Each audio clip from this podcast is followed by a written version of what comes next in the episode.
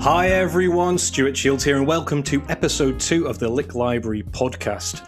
Now, if you're like me and uh, you spend many of your nights awake wondering what you would do if you had a time machine, uh, for me personally, if I had a time machine, I would drop myself into the golden age of the guitar virtuoso, the late 1980s, which I say mid to late 1980s. Uh, when I was there, I'd probably make a beeline for Hollywood. I'd be straight down the Sunset Strip and I'd be looking for the best bands, the parties, the big name players. Now, fortunately, I don't need a time machine. I've got something better. I've got a gentleman, a real guitar hero, who was actually there, immersed in the LA guitar scene of the late 80s. Our very own Mr. Danny Gill. Danny, how are you doing? Hello, Stuart. Yes, after that intro, I feel like I should give it a little.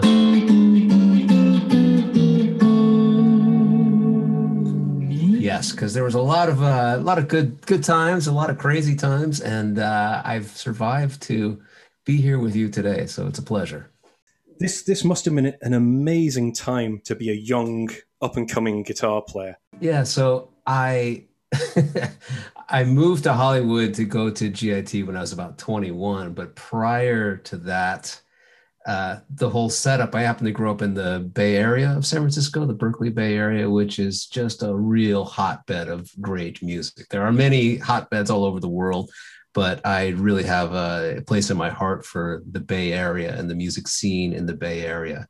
And when I was 13, I guess, Joe Satriani was the guitar teacher in a local music store. So I managed to hook up with him at a very young age, and he was teaching all the kids my age. There was Kirk Hammett, uh, Alex Skolnick, there was uh, Charlie Hunter was around. It was like uh, just a real kind of vibrant scene. I guess uh, I look back with rose-colored glasses, but I guess I did happen to be like kind of in the right place at the right time.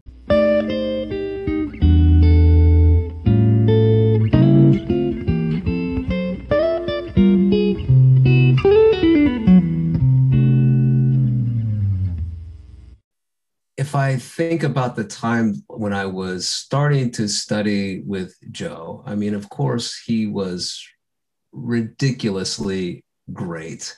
And he would give me a lot of stuff that I would look at years later and go, oh, okay, that's what he's talking about. But even so, just a little bit of that magic rubbing off on you, you know, is uh, priceless.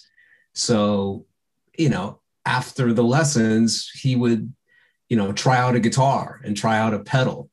It was in a little music store. Literally, he had a room in the back of the store. And so, in addition to the studying kind of stuff, just watching him pick up a guitar and, and noodle, you know, what would he play?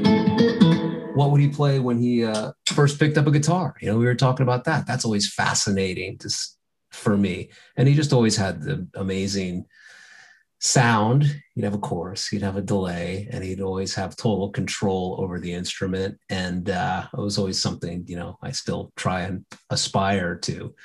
Uh, so yeah it was a very uh, conducive environment for getting uh, for getting good at least as good as uh, you you could quickly. There was never a ceiling on it. You never ever ever thought that you would by any means uh, catch up. But I mean, and you talk to other students too. What are you working on?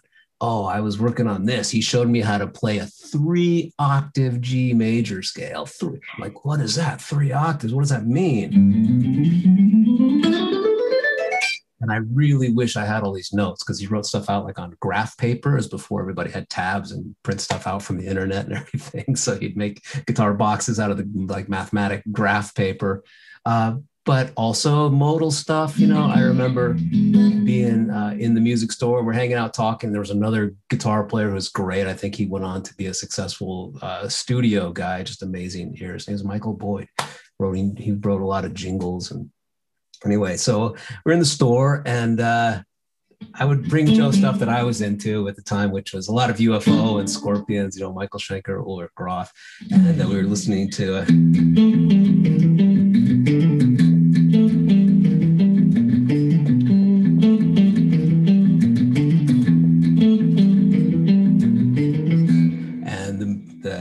Middle section.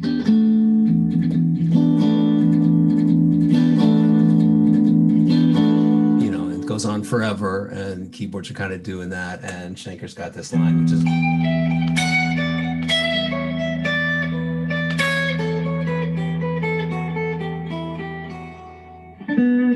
And we were just listening to it, and Joe goes, "What is scale? What scale is that? What's that?"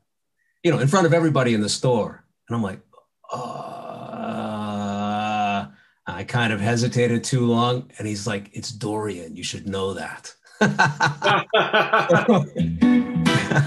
Even today, I don't know how it is for everybody else, but if you ever have like you're playing with a keyboard player, you can't see their fingers and they're not doing stuff that sounds guitar oriented and they play something, especially if it's in a non-friendly guitar key. You know, can you hear an E flat? Can you hear that they're doing that kind of a chord progression on the keyboards? Like that, I think is so valuable as a musician because I think I'm okay with picking up guitar stuff watching other guitar players and listening to other guitar players. But when it comes to like other instruments, it's like I'm always still trying to develop my ears. But I always remember that specific episode with Satriani where he's like, "You should know that." You know, I mean, he would not let you get away with stuff. So he was tough. He was tough. He, but he was probably tough to um, put pressure on you. The, the yeah, you would experience exactly. when when you go out into the big wide world. He was tough in a loving way. I mean, I think he he's tough on himself. You know, he expected great things from himself. So he would want you to take the lesson seriously, for sure. Uh, but so if you think about that, like I was 13, maybe 14, I took lessons from him for a few years, maybe three or four years. But um, it, at that age, to be able to recognize modes, um, you know, I, I did the best I could. you know, he's a modal player, so there'd be a lot of work with those kinds of things. You know, we take little progressions and play over them. Um, I mean, some of the stuff that ended up on some of his recordings, like a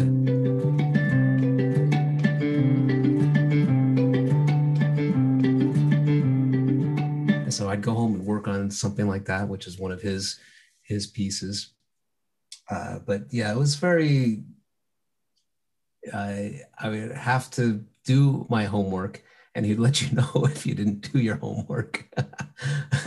but over the course of time, through osmosis, you know, things uh, tend to sink in. Yeah, and it sounds like there was um, another really important element of developing as a young player. There was healthy sense of competition there. You mentioned there's other guys there. You you you, you know you named Kirk Hammett uh, Alex Skolnick. These guys are big name players. So having these guys within earshot of you playing, practicing, sharing ideas, it must have really pushed you along. Do you think that really helped? Yeah, like crazy because everybody would share. They would, we would show each other lessons, or you know, if you were working on something, oh no, I haven't got to that yet, and like, oh, why not? Why hasn't he shown me that yet? I guess I'm I'm not worthy. Uh, but recently on Facebook, one of uh, my Facebook friends from the Bay Area posted some of his lessons from Joe, and uh, it was it was great because um, you know he'd have a lesson, and then at the end of the piece of paper, it said something along the lines of you know, don't let yourself sound bad. it was like sound advice. Like, but it was like care about what you do, you know, take it, take it seriously, you know, be respectful to the music and the instrument, but you know, always, of course, have fun and enjoy it, you know. And I, you know, as a kid, I would bring in stuff that uh, I, I, I Van Halen. What's that? How's he getting that sound? that's that's cool. That's really cool. Yeah, it's um, it's interesting to hear because he, he comes across as such a kind of a, a, gentle character, Joe, when you see him in interviews. But to to hear these, he's quite the the, the, the slave master in a good way with the yeah. left. He really well, is his students. Steve Vai often says the same of Joe that he really you know, he made him, if he didn't practice, if he didn't nail that thing that he was assigned, he'd have to go in, he'd have to do it again. That's right. And he, uh, you hear him talking about some of the lessons he had with various teachers. And so I think it's, uh, you know, you pay it forward. That's great. So do you yeah. think it helped shape you as a, a teacher?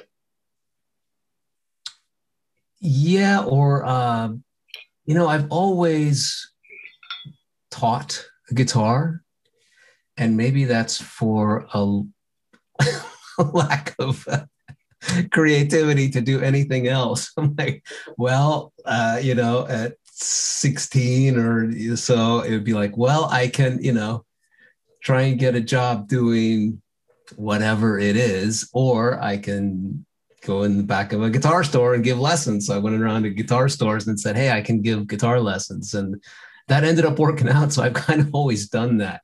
Um, I did have a, an experience in college studying uh, classical guitar. And the teacher at the college was, I mean, I remember going in there for the, the audition and I played like a, he's like, play something. And I played like,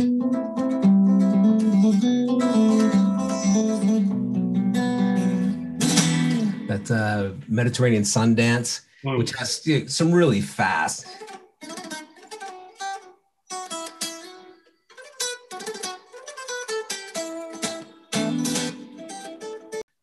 He would. Uh, he wasn't always very nice about it. Like if you didn't do something really well, it's like there's a way to teach people that doesn't discourage them.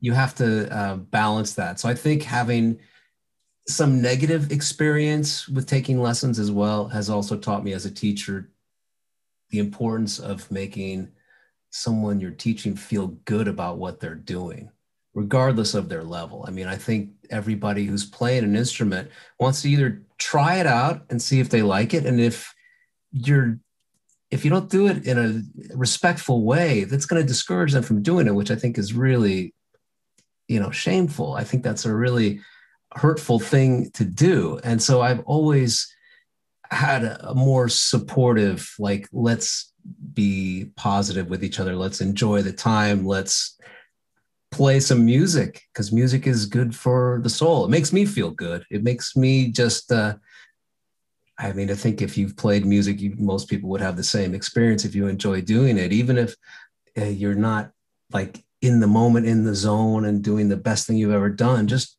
the act of picking up the instrument and being able to do that, I think, is such a powerful thing, an enjoyable thing, and a lifelong experience. You know, if I've been doing this, should I say how old I am now? Well, I won't ask. I've been doing this since I was 12, and that's many, many, many years ago. And I probably have more questions and more desire to get better than I ever did. Um, so I think the question about as did it help me as a teacher? I mean, yeah, for sure, but also the having someone, uh, someone else, this guy that I was referring to as a classical teacher, and I guess because I was doing more of like a rock thing on the guitar, and it wasn't like what he wanted to hear at all, and he was just not very nice, and that really made me want to do the opposite with my students. Yeah, there can be in the guitar world really surprisingly, there can be this this level of uh, elitism. Mm. Aside from the, the classical world, in the in the rock world, you know, I've encountered teachers that I've taken lessons from myself that have been very much that you, know, you shouldn't show any chinks in your armor. That if yeah. you're not on hundred percent all of the time, you are failing. And um, and it's interesting that you said before about you know, the feeling that you get from playing music. And as a teacher, that you're all you're trying to do really is give everyone the opportunity to feel that. Yeah. Because it makes you it makes you a better human being. You know, if we all picked up the guitar and or an instrument and played music. Absolutely. Like on an aside to that, I've through the course of being in um, my musical career, my musical journey, I've met and hung out with a lot of very successful people. Not that I'm saying I'm one of those by any means, but I have uh, hung out, fortunately, with people who are really have been really successful. I guess if I was going to name drop, uh, you know, I was in a band and Stevie, uh, he was Steve, our manager was Stevie Nicks' personal manager. So, so we always got to hang out at her house and enjoy the pool over on Sunset in LA. And she was like the nicest person. I've done a couple of records where Mike Fraser uh, engineered and mixed. And so hanging out a lot with him, who has done, you name it, Metallica, ACDC, Aerosmith. I mean, just amazing engineer. Nicest guy in the world. I've had a lunch with Jimmy Iovine, nice, nice guy. It's the guys that I've come across that are not so nice are the ones that um, they have not had that level of uh, success or they've been they haven't had some kind of uh, joy musically in their life. But i've always found the most successful people that i've met have always been the nicest. Yeah yeah there's a bitterness with that comes with that that lack of success. And i, I suppose uh, you know if we're on the, the topic of, of crushed dreams and and, and failed successes let's, let's let's fast forward to hollywood. Yeah. Because this is this for me, this part of your story and your journey, uh, this is the bit that really fascinates me from you know, from the romantic side of things. because growing up as a young guitar player, yeah. um, hearing stories of GIT and knowing people vicariously who knew other people who went to GIT in the late '80s, the idea of being in a room being taught by these name players uh, and experiencing this entire culture just surrounded by, you know, just always playing guitar and then partying and watching bands and playing guitar and gigging. The whole thing just sounded phenomenal. But then as you get older, you hear the the warnings about Hollywood. The, you know, the you hear the stories of actors going out there to make it big, and you know, musicians, and so you you at the age of was it twenty one decided yeah. to make that move to Hollywood. Um, and did you, did you go out there with the ambition to make it big, or was it just to study? Uh, well, I wouldn't say make it big. I just always wanted to play and always wanted to be in a band. Uh, and then as the band got more serious, then yeah, you want to try and get a record deal and you want to try and uh, you know, play in front of big crowds and you want to go that whole route. But I mean, it's always been about this is what I do. This is what I love to do. This is what I want to do. And I don't really know how to do anything else. so I'm going to keep at so I'm going to keep at this no matter what. I'm very um, right. So yes, I think a lot of the fact that I'm still doing this is just because I'm stubborn and. Uh, so, uh, what took you to Hollywood was was it GIT? Was it just Yeah, it really was like wanting to do something different from the Bay Area thing and it was time. It was time to move out of move away from home and that was a good place I think to do it, to go down to LA to go to school. Uh, still managed to have the parents help and support because I was still going to school, but then I could also pursue something else in a different environment that I loved. My friend who had gone to GIT before me, his name is Doug Doppel great guitar player, and he had an apartment. And he's like, "Well, I'm moving back to the Bay Area because I'll be done with school. So if you want my apartment, you can have, you know, you can have that. I'll just give you the lease." And so that just kind of fell into place. I'm like, "All right, let's do it." So moved down to live in a little studio apartment right behind the school, and just lived and breathed it for for the year that I was there. Uh, but at the same time, I always uh, I went down there originally. Some of my friends from the Bay Area, we hooked up, uh, still trying to be in a band together.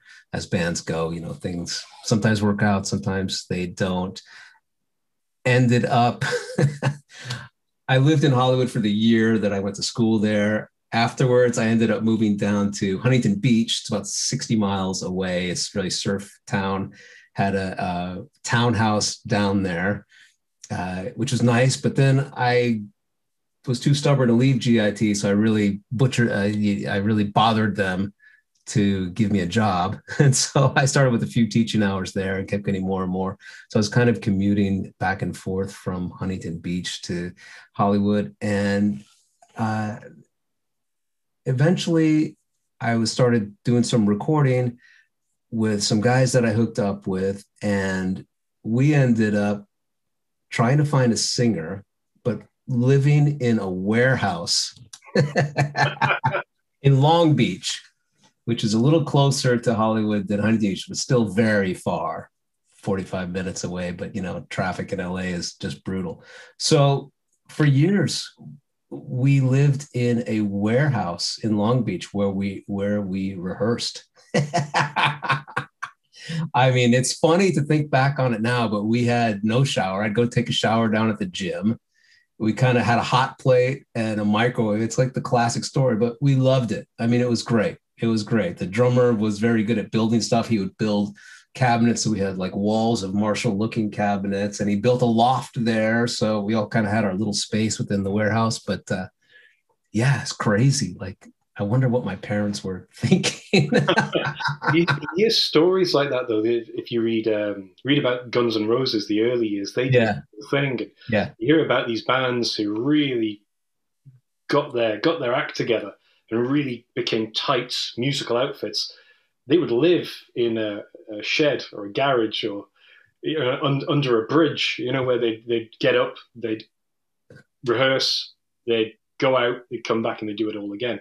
Yeah, and that's that's how it was because we would rehearse every night because that's where we lived. There was no avoiding it. uh, but we recorded a demo, like a three song demo, because uh, I had a had a friend who was in with a you know a good studio, but we didn't have a singer, and the bass player, my good friend Ian, we're still great great friends. Uh, he knew a guy where he was from, which was from Minnesota and so he just sent him the tape, just not really thinking anything of it. Just, I know a good singer. I'll send it to him just you never know. And uh, so he liked it. He ended up coming out to, to our warehouse in Long Beach. And I remember just sitting in the car, we played the stuff for him, and he just started scatting some stuff over. It, and it's like, oh my God, this is great. And so we ended up recording. He put vocals on these three songs. And uh, my friend had another friend. He played it for us. So yeah, I just finished recording this. We're not really a band or anything, but here, check it out. And this other guy, Ian, played it for. It's like, this is awesome. You have to. I, I have another friend. I'm going to give this to. And so we got a call from this guy who, like I was saying, turns out he was Stevie Nicks' personal manager. So he lived on the property with her. So we get a call from this guy and I mean, really, we had, we're living in a warehouse. We're like, you know, 99 cent Taco Tuesdays is like a party for us. Like, we have living around like nothing, man. I mean, nothing. And we get a call, and he's like, man, this is awesome stuff. Come on up. I want to meet you guys. And so we drive, me and Ian drive from the from Long Beach in our warehouse. I had a Chevy Citation. if you look up Chevy Citation, it's like it's it's like the it got me around. But oh my god, you talk about uh, ugly cars. Oh my goodness, it's like you have to park down the street because you don't want to see any have anybody see you in that car. But anyway, so we drive there, and we're into the we're into Hollywood, and then once you get into Hollywood, you can start going up in the hills. And that's where Beverly Hills are. And we keep going higher and higher and just kind of smile and look at each other like, what is going on? Higher and higher. And uh, we end up going to Stevie Nicks' house. It's like, holy shit. You can actually look up this house. It was in um, a Jim Carrey movie where he was a vampire, one of the early Jim Carrey movies. They rented that house, this particular house that she had for that movie. So, anyway, we go up there and uh, walk into this, you know, this life. It's like, holy, this is amazing, man. Wow. So, anyway, we ended up doing showcases and the singer ended up moving out because we got a lot of stuff going on real quick and it was a time where you know early 90s there was guns n' roses motley crue and quiet riot and uh, i mean all the bands like everybody was getting record deals it seems like because it was the whole la scene from bands like uh, faster pussycats south gang there i mean just there was tons of it was happening, you know, and uh, so we ended up getting getting a record deal and doing a, uh, with Atlantic, which is a big record label at the time. It was just you know it's awesome. So we had the publishing deal and we had the we got to go into record at A&M Studios, which is you know the like, it's an amazing studio right in the heart of of Hollywood.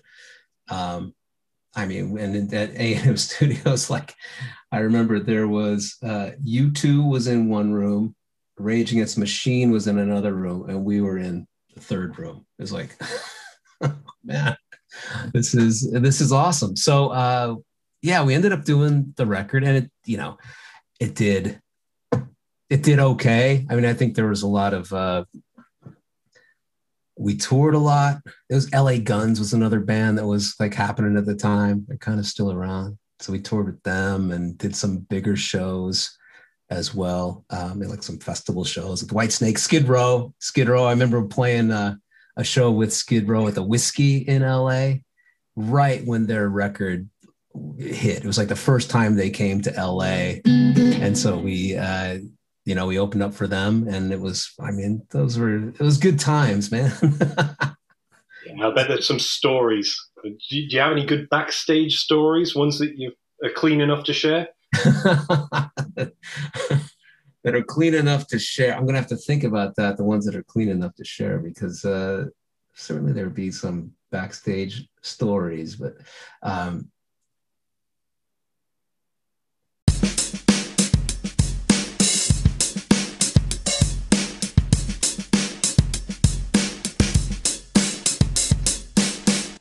is this rated PG or is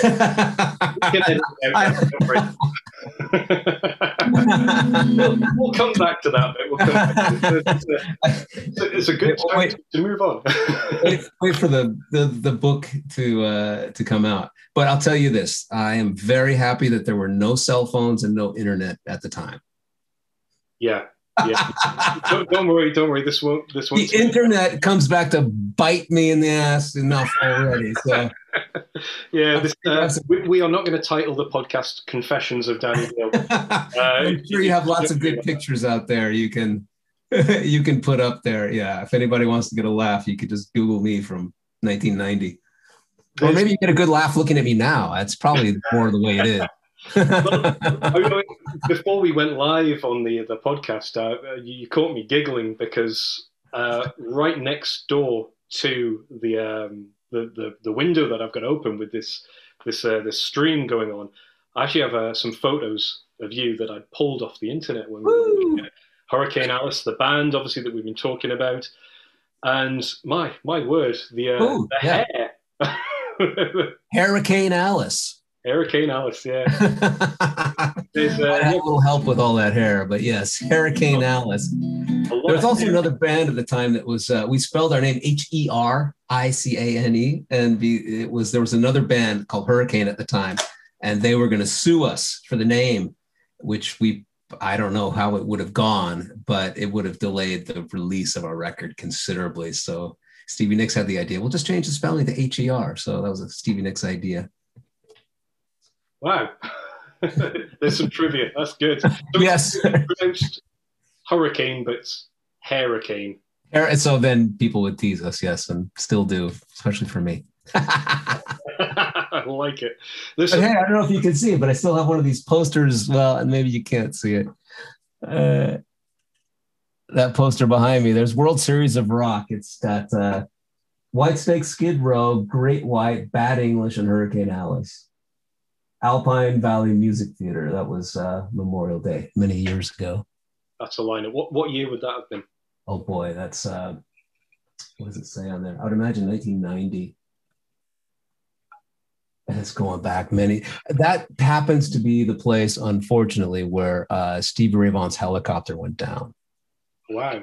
Yeah, it's a ski resort so it's yeah it's beautiful when you're up there you know it's mountainous. And so i guess uh, up in the mountains there's fog there's mountains and that uh, so this was after um, i played there.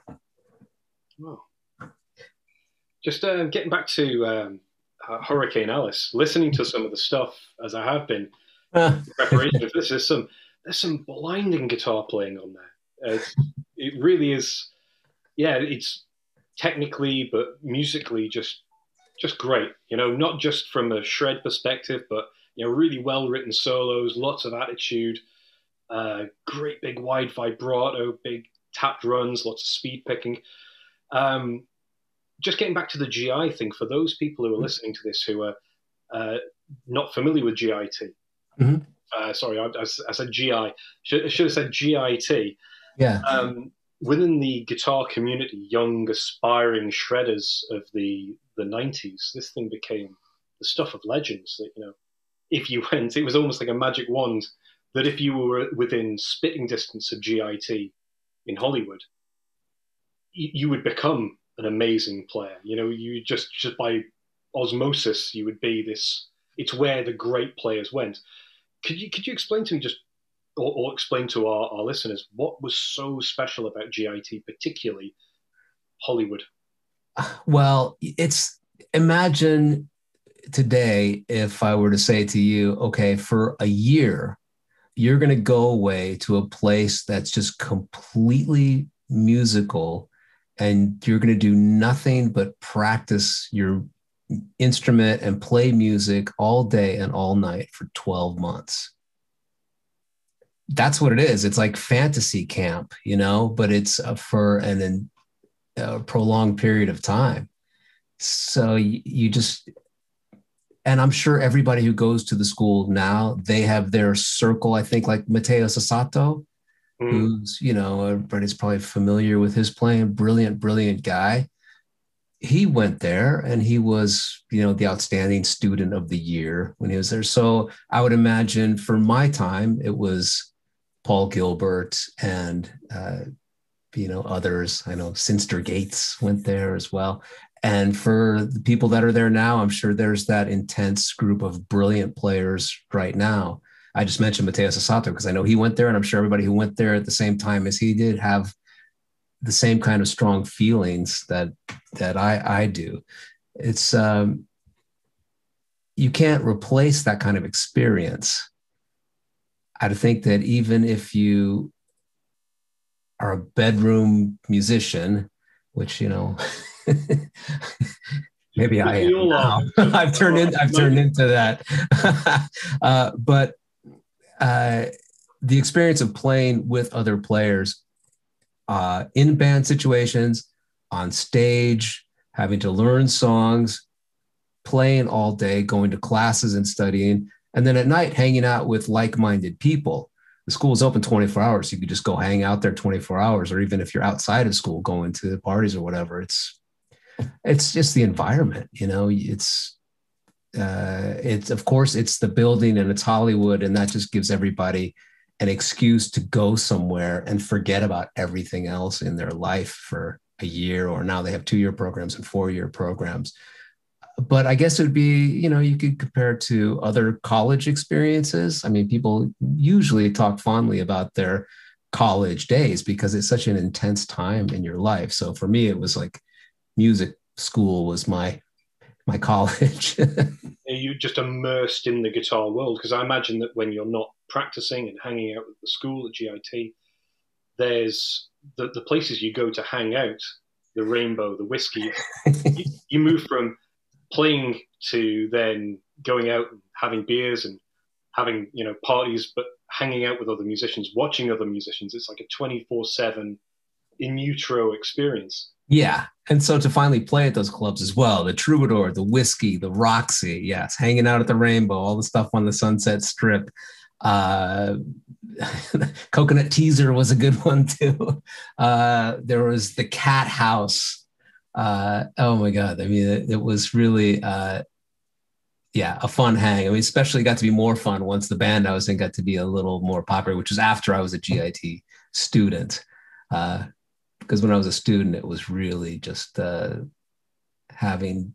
I remember like you know, if I could have like a pizza, I would be just so happy, you know, because it really was just living on nothing, but still loving it. But then, yeah, later being able to go out to the clubs and afford to afford to go out a little more was kind of nice yeah, spending all that money on the, the conditioner and the shampoo for that amazing hair as well. oh, and the, and the hair, it's uh, yes, the hair, the shampoo, the hair, the conditioner.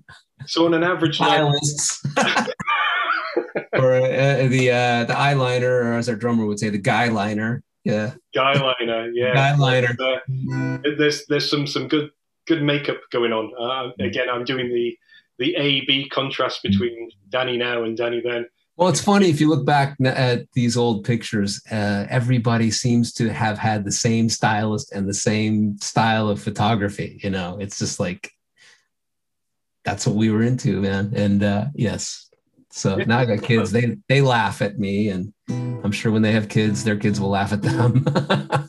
circle of life. The circle of life. Um, so on the average night, say you're going out down the Sunset Strip, and again, this is where the stuff of legend comes. You know, if any any Mötley Crüe videos to be believed, and I, I went there myself, and uh-huh. we were out uh, in Anaheim for NAMM. Yeah, um, yeah. My, yeah, myself and uh, fellow Lick Library and and GI um, contributor Nick Jennison had a 24 hours in in Hollywood yes. do do the thing to do the, the experience to explore to go to the rainbow to go to the Whisky and um but when did it live up to the legend now you see it, it for me it didn't because in mm-hmm. my mind i expected it to be that i'd be thrust back into you know 1988 right. and that i'd walk into the rainbow and there would be you know in, you know, Slash would be there, or it would be this who's who. You'd be bumping yeah. into famous musicians. I wanted to ask you, was it like that then? So you finish school on Saturday night, you go to the Rainbow. Yeah, it was definitely like that then. And of course, you wouldn't want it to be like that now. It'd be kind of sad if everybody from the 80s was hanging out at the Rainbow still. You know, everything has its time. So uh, I certainly wouldn't want to still be living in that time, but it was I mean, yeah, all those guys were there. That's my age group. I mean, I remember Slash waiting to pick somebody up at the gym, Holiday Spa, and having his like leather pants on and everything, and uh, like he had like basically like his stage gear. And it's hot in LA. It's hot, and it was before Guns N' Roses was anything, you know. And you look like, what is wrong with this dude? but uh, yeah, so now looking back, it's like, oh man, that's Slash. Mad respect. I should have tried to talk to him. That is so cool. That is so cool. Yeah. So so you, you walk into the, the rainbow or you down on the sunset strip of an average night, but you're always going to be surrounded by the guys that mean something. You know, these these big name players who are constantly going to be an inspiration to to remind you that you you're there for a reason, that you're living on uh, you know, ninety nine cent tacos. Yeah every day for for that reason. To, to yeah, and so for me, the Sunset Strip thing and, and being in a band, that's what was the tie in. I don't know if I would have been so into that whole scene if it wasn't that I was in a band and hanging out with my gang and passing out flyers to gigs and putting i mean people used to post flyers on top of flyers on every single pole i mean i remember the best band at that was poison i mean they would just inundate they were like everywhere but that's what you did you had your 1500 flyers or whatever and you go out and flyer and then you'd end up at the bar. So we would just post them give them to everybody who walked by. You put them on every single car and do whatever you could to do do to promote your gig. Um, because if you had a gig at the Whisky or wherever you would at the you know they call it the pay to play thing. And it's probably still going on and to some degree which is you know somewhat fair. The clubs need to see that people are going to come into the club but it's yeah you can play here but you've got to sell 100 tickets. So you can sell them to your friends for $7 each or you can just buy them yourself and you owe us $700 no matter what if you want to play here. So in addition to you know wanting to have a great crowd you kind of had to go out there and make sure people came to your gigs. Yeah doing the legwork. It's, it's different from the culture of today where bands, original bands, up and coming bands are being asked to play for exposure, for uh, opportunity. Yeah. Um, at least in the day, there was there was an element of honesty to it that you know you had to you had to prove your worth by selling so many tickets or fronting the money yourself. Uh, you, you, know, if you owe a club seven hundred and fifty dollars, you you're going to get the people there. You know, come hell or high water. That's right. Please buy my ticket. So just uh, just to bring bring things back a little to GIT to talk about your playing because again, listening to your playing on record back in the day, and obviously you know still a phenomenal player now. You you delivered some incredible playing. So do you think that this utter immersion in um, that that world, that guitar world of playing twenty four seven, going to GIT and having this this tuition that 12 months, that must have really changed your playing. Yeah. And uh, I mean, it definitely hanging out with like Paul Gilbert uh, I figured out that uh, I really need to figure out how to alternate pick. And, you know, you got to remember too, like this was before there was internet and you could go on YouTube and you could see every amazing guitar player in the world do everything. Um, but yeah, I mean, the I should say that you're very kind to say all that stuff, but it's like when I look at my own playing, like I I play, man. I I I try. I work at it. I I love doing it, but I mean, I feel like I have barely scratched the surface of what is good.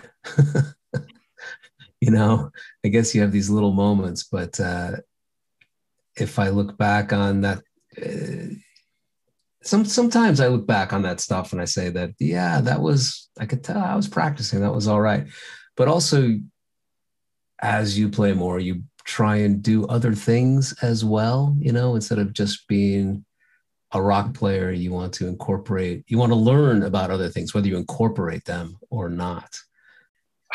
I'm quite fascinated by this idea that you're at GIT and all the guys have pointy guitars and Paul Gilbert, there's Scott Henderson, there's there's Frank Gambale, but it's still a place where guys are. It's not like a shred academy. People are learning to be musicians, mm-hmm. guitar players. Is it was that the case?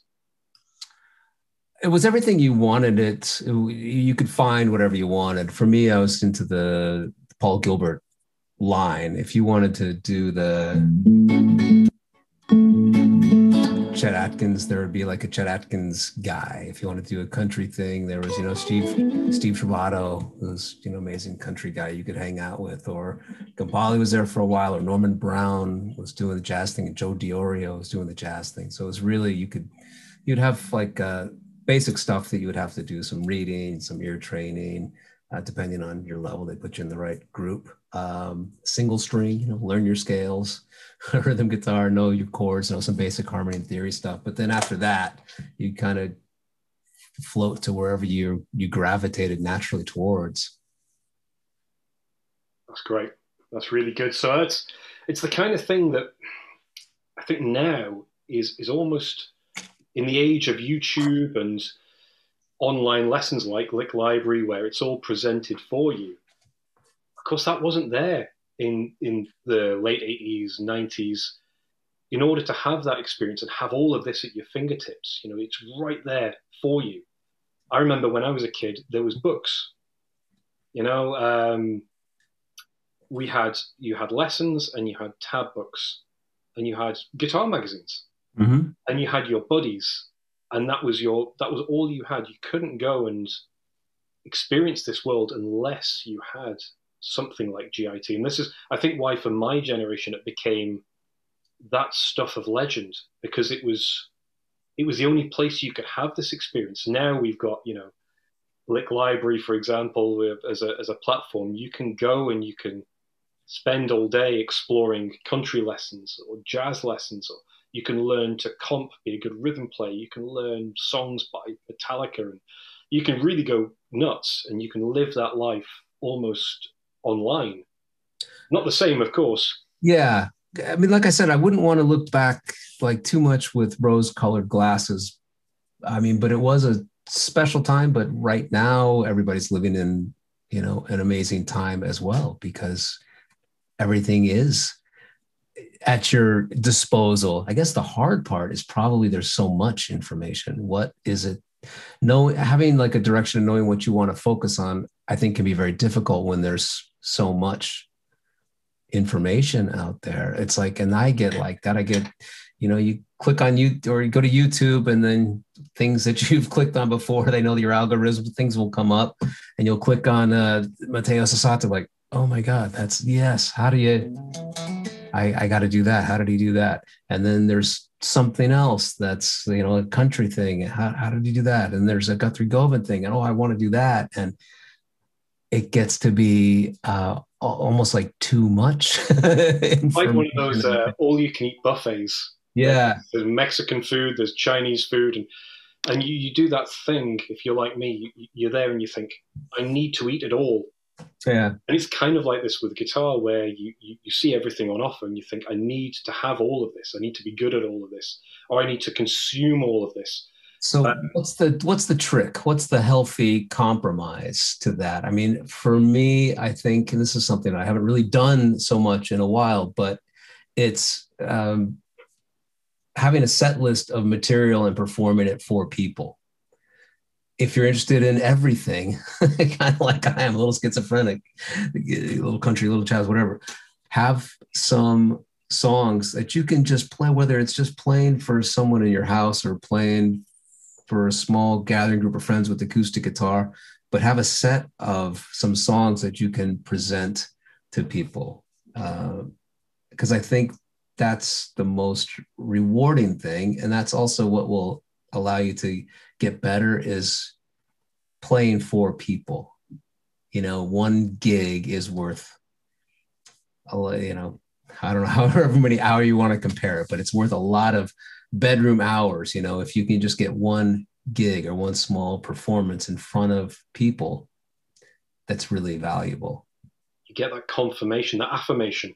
Yeah. You. So you, are good. You're doing well. People want to hear you play. Yeah. Uh, it's powerful. And it forces you to uh, to con- to focus on something. It as a you know instead of a little bit here, a little bit there. If you actually have something that you have a goal, that's uh, I think that's important.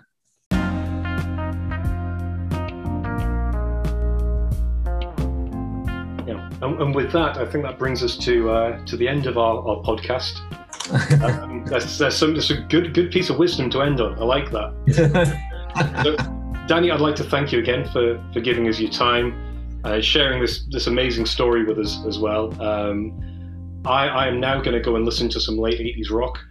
Um, everyone go and check out Hericane Alice. It's it's well worth it, and some again some uh, blinding guitar playing and some some wonderful hair to look at as well. Uh, yeah, there was some good stuff from back then. There was like the Nuno Bettencourt, uh, of course, any Paul Gilbert. There's all the Shrapnel guys. Yngwie just kind of set the world on fire when he first came out. You know, it's uh, and of course Satriani and the mighty Van Halen. I'm looking at my pictures I have above. I've got on my hero wall. I've got Eddie Van Halen, Hendrix, Jimmy Page, and Scott Henderson. Yeah, that, that, that would be a jam session right there. well, Danny, thank you so much. Thank you for your time today, and uh, yeah everyone listening, happy rocking, and uh, we'll see you for the next podcast. All right. Thanks for having me.